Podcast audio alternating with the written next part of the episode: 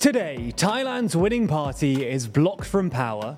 Putin speaks out about the Wagner Group, post election turmoil in Guatemala, and Hollywood actors go on strike. From TLDR News, this is your daily briefing for Friday, the 14th of July. Thailand's leading candidate to be Prime Minister has been blocked from taking power by military aligned senators in a parliamentary vote on Thursday, a setback for pro democracy progressive forces in the country. Pita Limjaroenrat and his Move Forward party are also facing a number of legal hurdles, in addition to the difficult parliamentary process, despite winning the most seats in May's election.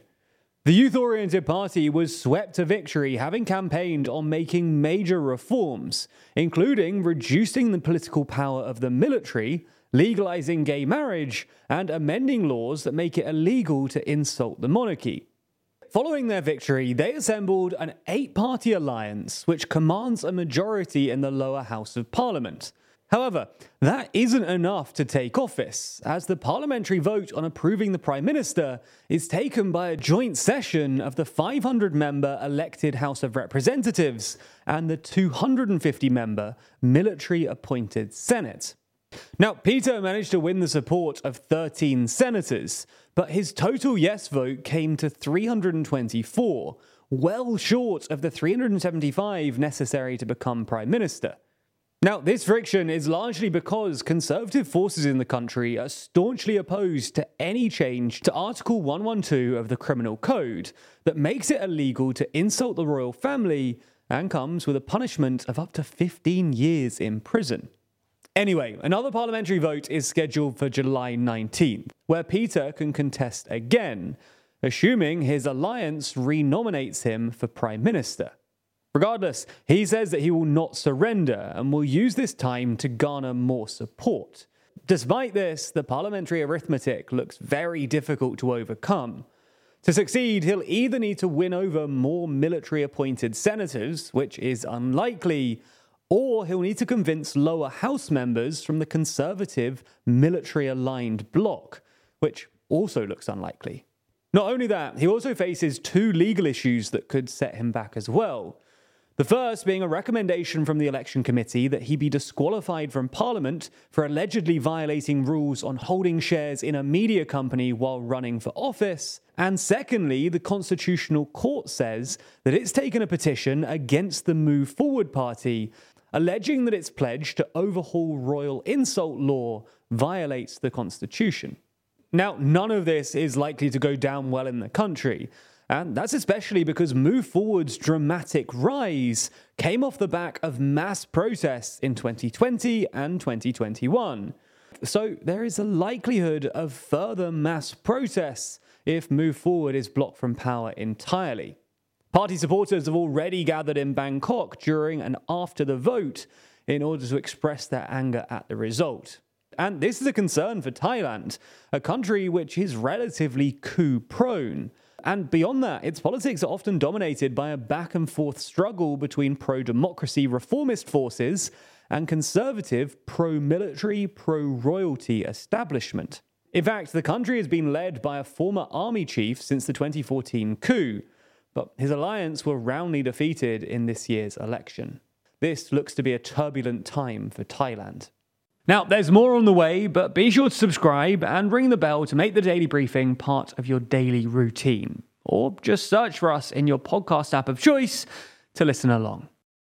Next up, Russian President Vladimir Putin has outlined his account of his meeting with Wagner boss Yevgeny Prigozhin and his fighters following the group's failed mutiny last month.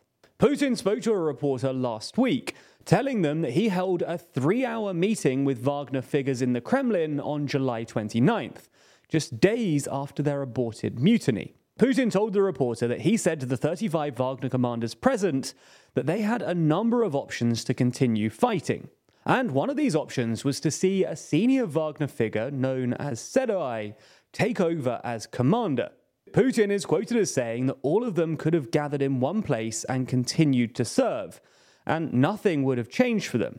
They would have been led by the same person who's been their real commander all of the time. Now, Putin claims that the troops seemed receptive to this idea, but unsurprisingly, Prigozhin was not. Another interesting detail from this report is that the reporter asked whether the Wagner private military company would remain a fighting unit.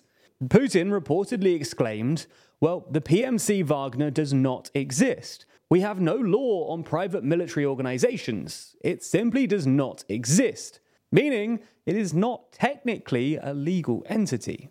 Next up, let's move to Guatemala, where three weeks after holding the first round of their presidential election, the country is currently going through a tense political crisis, with legal challenges, suspensions, police raids, and warnings from international observers that democracy is being undermined. Now, that first round of elections saw candidates from two social democratic parties qualify for the runoff, with the former First Lady, Sandra Torres, coming first, and anti corruption candidate Bernardo Arevalo surprising observers to come in second. However, legal challenges by the ruling party and their allies have delayed the certification of the first round result, prompting international concern. Then things escalated yet further this week when prosecutors moved to suspend the party of Bernardo Arevalo, accusing it of irregularities in collecting signatures. Shortly after, the country's electoral tribunal certified the results of the June 25th vote.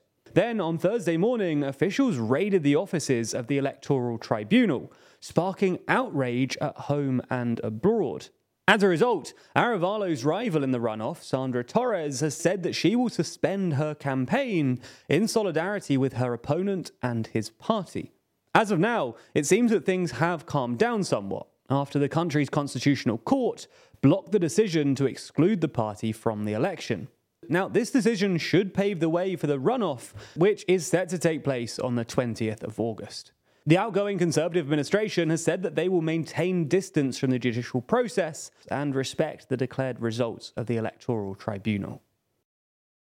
Next, the film industry is facing its biggest shutdown for more than six decades after Hollywood actors joined a strike by screenwriters.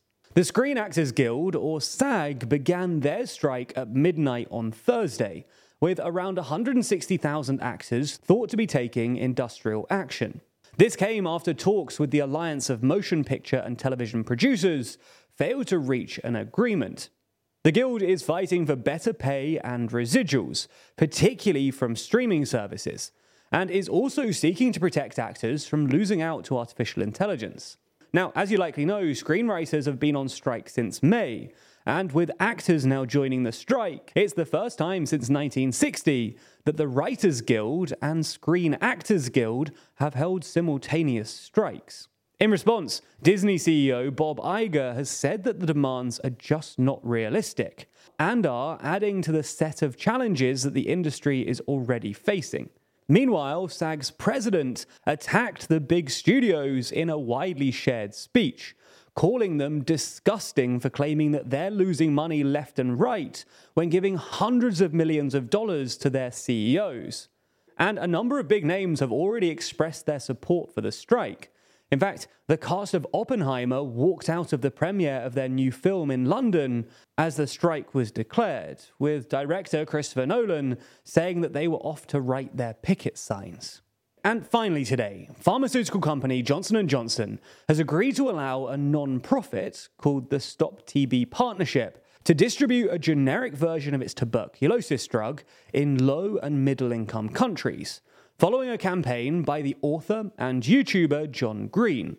Despite the fact that tuberculosis is curable and preventable, it's still one of the world's deadliest infectious diseases largely because treatment is out of reach for many people in lower income parts of the world. Now, this came to widespread attention following Green's video called Barely Contained Rage, an open letter to Johnson & Johnson, and got the hashtag Patients Not Patents trending on Twitter. And after this controversy, Johnson & Johnson announced that they would be making a generic version of the drug available. With Green saying, I'm grateful to the Stop TB partnership, TB activists everywhere, and Johnson & Johnson for living up to their corporate credo. They really are putting patients first with their decision, and they should be commended for it. That's all we have time for on YouTube, but the briefing isn't over.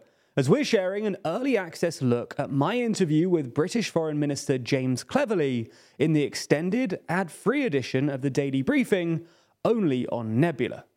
That's a streaming service that we're building with a bunch of our creator friends, many of whom you're likely already watching. That means that by signing up, you not only get an extended, ad free daily briefing every single day, but you'll also get to watch exclusive ad free videos from the best educational creators on YouTube.